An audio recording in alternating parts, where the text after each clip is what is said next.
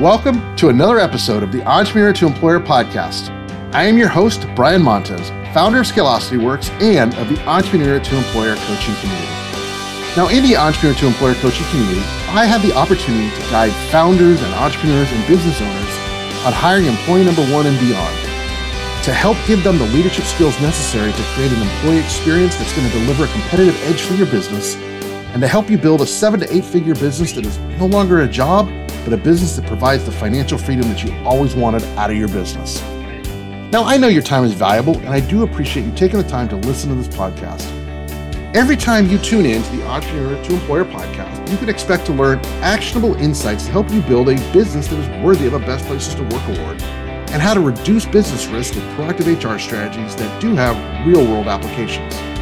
So, as you go through the entrepreneur to employer journey, I will work to sharpen your skills on how to recruit, hire, and onboard the best people for your company, how to design training systems that work, how to establish proactive HR systems that will actually lower your business risk, how to improve employee performance, how to lead your team through both good times and bad, how to tie your people operations into your financial milestones, and much, much more. So if you're ready to build a team of 10 Xers that can power your business to new heights, let's get started. Welcome back to another episode of the Entrepreneur to Employer podcast. I am your host, Brian Montez, founder of Scalosity Works and the Entrepreneur to Employer community. Today, we are going to talk about how you, as a solopreneur, transition from being a solopreneur to building and leading a high impact team. I'm going to walk you through a step by step guide today and even if you only have a few employees, some of the steps that we talk about today are still going to be beneficial as you continue to hire and build your high impact team. So if you're ready to make a transition from being a solopreneur, a shop of one, to being an effective team leader, let's get into it. We know that as a founder, you know, you've hustled hard, you've pulled all nighters, you've turned your idea and your concept into a full blown operation. So that's the level of success, right? You've proven the concept and you have a real business now but you're starting to hit that proverbial ceiling, right? That ceiling that if you don't break through, your business is not going to grow anymore. So today we are going to talk about how we transition you from being a solopreneur to building that dynamite team. There will be no fluff and no fillers in this particular episode, just actionable expert level insights that you can implement right away. So if you're ready to multiply your impact and skyrocket your business, let's get started. So the first step is that you need to acknowledge the inflection point. This is the the fork in the road, if you will. Because there comes a moment in time in your solopreneur journey when you're standing at that fence between self sufficiency and needing that extra pair of hands in order to grow the business. Right? And what are some of the signs you should be looking for? Well, you've got more business than you can handle. Customers may be getting frustrated because you're late delivering. Your sleep has become non existent. You feel like the business has consumed your life. You know that you can't take a day off because the business stops running if you're not there right? So at this point, what you've created is a job for yourself and not a business, right? You can't sell this business, right? You can't exit and sell this business because you are the business. So, in order for you to transition from having a job that you've created for yourself to being a business owner, you have to start building a team so that you can multiply your efforts. So, as long as you have steady revenues and you've put systems in place, you're ready to scale. So, you know, how do you know when you've reached that milestone? Well, again, more examples I can give you is that you're drowning in tasks, your calendar looks like a game of Tetris, and unless you're Elon Musk, quite frankly, I don't know how he does it either. You know, you can't single-handedly launch rockets and run multiple companies. Don't worry, I can't either. I'm no Elon Musk. So don't do that, right? Don't stress yourself out. Instead, focus on strategizing your next move, which is assembling your team of amazing people. So, step two in your process is to identify your strategic roles. Now, before you go spamming LinkedIn with job postings, stop. You don't just take a job posting and throw it out there and see what sticks. You need to take a deep dive into your operational workflow, identify the bottlenecks, and identify where a specialized skill set can remove and alleviate that bottleneck. You're not looking to take stuff off your plate. Just because you start to hire doesn't mean you're going to work any less. When you start to hire, you hire so that you can multiply your efforts. That's the whole point of it. So create a list of roles that are critical to your business. But don't just create any roles. Talking about roles that are so strategic that filling them will multiply your efficiency, not just add to it. Think about it like this a tech leader who could spearhead your product development or a digital marketing wizard who knows SEO like the back of their hand. They're going to multiply your efficiencies. Step three financial forecasting and budget allocation. This is so important. I work with so many business owners that when I ask to see their P&L, they can't produce it. Okay, you cannot run a business and make smart informed decisions unless you are keeping up with your your financials and making sure that you are looking at your P&L, know what your numbers are and be able to create operating budgets as well as do financial forecasting. So, I mean, unless you've discovered a tree that grows money, which I certainly haven't, you need to allocate your finances meticulously, right? No matter how big our company gets, we have to be good stewards of capital. So, bootstrapping is not going to cut it when you onboard a team, right? Because you're going to stress every time you have to go to make payroll. So sit down with your financial statements and let's get into the numbers. How much revenue are you generating? What are your projected earnings? Can you calculate the ROI for each new hire? What do you expect revenue by employee to be? Will they bring in more business? Make sure you enhance productivity to a point where you can accept more clients because you've brought on a team to help execute. If the math doesn't add up, well, then you're just not ready to hire an employee.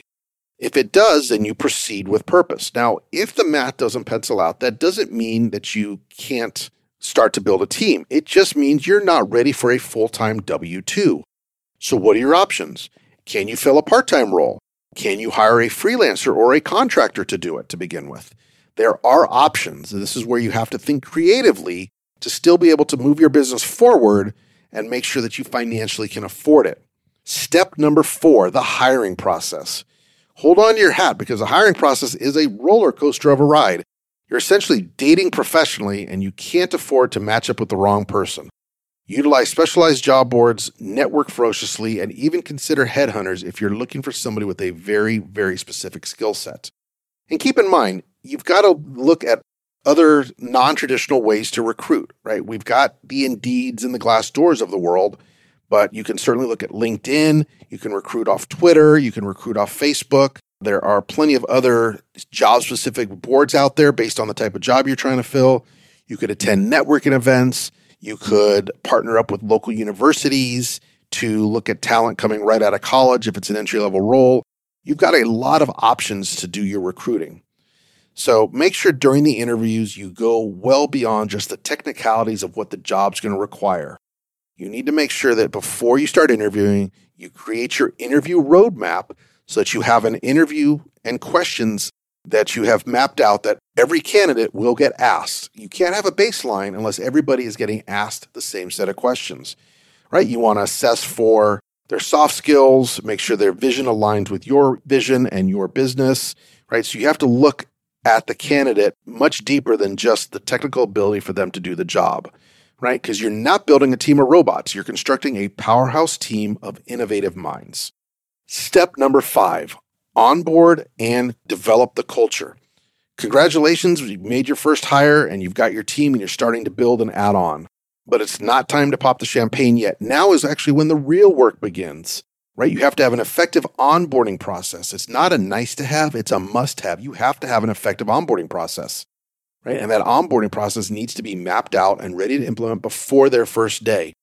So spend quality time educating your team about the business processes, the culture, the expectations, and their training. And remember, culture is not built overnight, but it's built through consistent actions and shared values.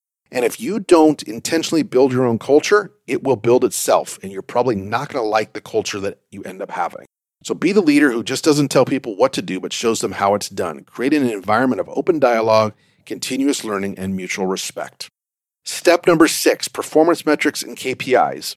In business, what gets measured gets managed. So I strongly encourage you to implement key performance indicators. These are KPIs, and these KPIs need to align with your business objectives. You can't gauge the effectiveness of your team without solid data. I'm talking about hardcore analytics, feedback loops, and quarterly reviews. Your team should not just know what their roles are, they should be crystal clear about how their performance will be evaluated. Remove subjectivity and replace it with measurable outcomes. Anything less than that is just a failed leadership practice. Step number seven conflict resolution and team dynamics. Human beings are wonderfully complex. Yes, we absolutely are. And no matter how meticulous we have been during the hiring process, Conflicts are going to happen in the workplace. It's normal, it's to be expected. But guess what? They're not necessarily a bad thing. Conflicts can lead to constructive discussions, challenge status quo ideas, and it can be the foundation for innovative solutions. So don't discourage conflict in the workplace. Conflict can breed innovation. Now, the key is not to let conflict fester, right? If you let it go unaddressed, if you let it sit there, it becomes a two headed monster. Address conflict head on. Create a culture where employees feel comfortable voicing their concerns. And remember that you, as the business leader, you set the tone for conflict resolution. Use structured frameworks to mediate disagreements and make sure that you are listening to all parties involved. These are not just mere buzzwords. You have got to be willing to get in and deal with the conflict between employees and develop an outcome. And just because you develop a resolution doesn't mean that there's going to be agreement. But when you develop an outcome, everybody should accept what that outcome is and be ready to move on. Step number eight continuous learning and skill development. We live in a digital age where the landscape changes faster than you can say disruptive innovation. Continuous learning is no longer a nice to have, it's a must have. You and your team need to be in a state of perpetual skill enhancement. And I'm talking webinars, online courses, certification programs, whatever resources you have available. So, no matter how small your company is, you can set aside a budget for professional development, right? There's some great, very low cost. Well, actually, there's a lot of free stuff out there, right? There's a lot of free information just on YouTube. Of course, you need to vet it and make sure it's, it's accurate, but there's definitely free resources. And then there's low cost resources, you know, such as the learning platform on LinkedIn and some other digital platforms. So, you don't have to be a big enterprise to have professional development. Encourage your team to identify skills gaps and find ways to bridge them. Here's some examples. Is your digital marketer falling behind on the latest SEO trends? Well, if he or she is, then it's time for a course. You know, is your new tech lead scratching their head over a new coding language? A coding bootcamp might be the answer for that. Make it known that growth isn't just a company objective, it's a personal mandate for each team member. Step number nine if scale, evaluate, and iterate. Scale, evaluate, and iterate. Your team is, is in place and the ball is rolling. Again, this is not the time to kick back and relax. This is this is where the work really begins. This is where the rubber meets the road. It's time to scale, it's time to evaluate, and it's time to iterate on your business.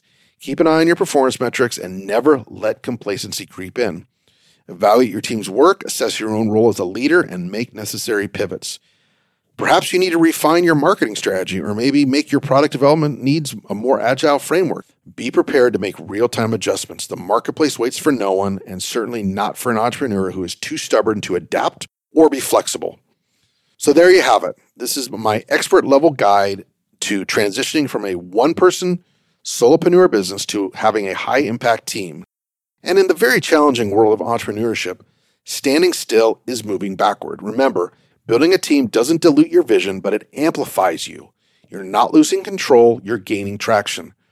Now go out and build that amazing company powered by amazing people and take your business to the next level. So I hope you've enjoyed this episode of the Entrepreneur to Employer podcast. Wanted to let you know that I have launched uh, coaching. So in the show notes, there'll be a link if you would like to book a one hour coaching session. The link will be there for you to do that. And in this one hour coaching session, the time is yours. So if you are getting ready to hire employee number one and have questions to go about how to start it, you can use the time to talk about that, and we will come up with things you can implement right away to start your process of hiring employee number one. If you're having challenges with your existing team, if you're having challenges with developing an onboarding program, the hour is yours. So you decide what it is that you need to unpack, what you need to evaluate, and we will come up with some actionable things in that call for you to be able to take back into your business right away and start to unclog those bottlenecks or move you forward. So the link to the one hour coaching signups will be in the show notes. And if you enjoy this podcast, I do have a favor to ask. Like and subscribe to the podcast and leave a review. I do read every review and use the information to uh, try and make every episode better. And if you have a colleague that you feel would benefit from this podcast, grab the link to the show, send it over to them, and say, Hey, I just listened to this podcast. Think you'd really enjoy this episode, and, and send it to them because that will help us get this podcast out to more listeners and help impact more CEOs, founders, and business owners to build amazing companies powered by amazing teams. That's it for this week. Hope you enjoyed this episode, and we will talk to you next week on the Entrepreneur to Employer podcast.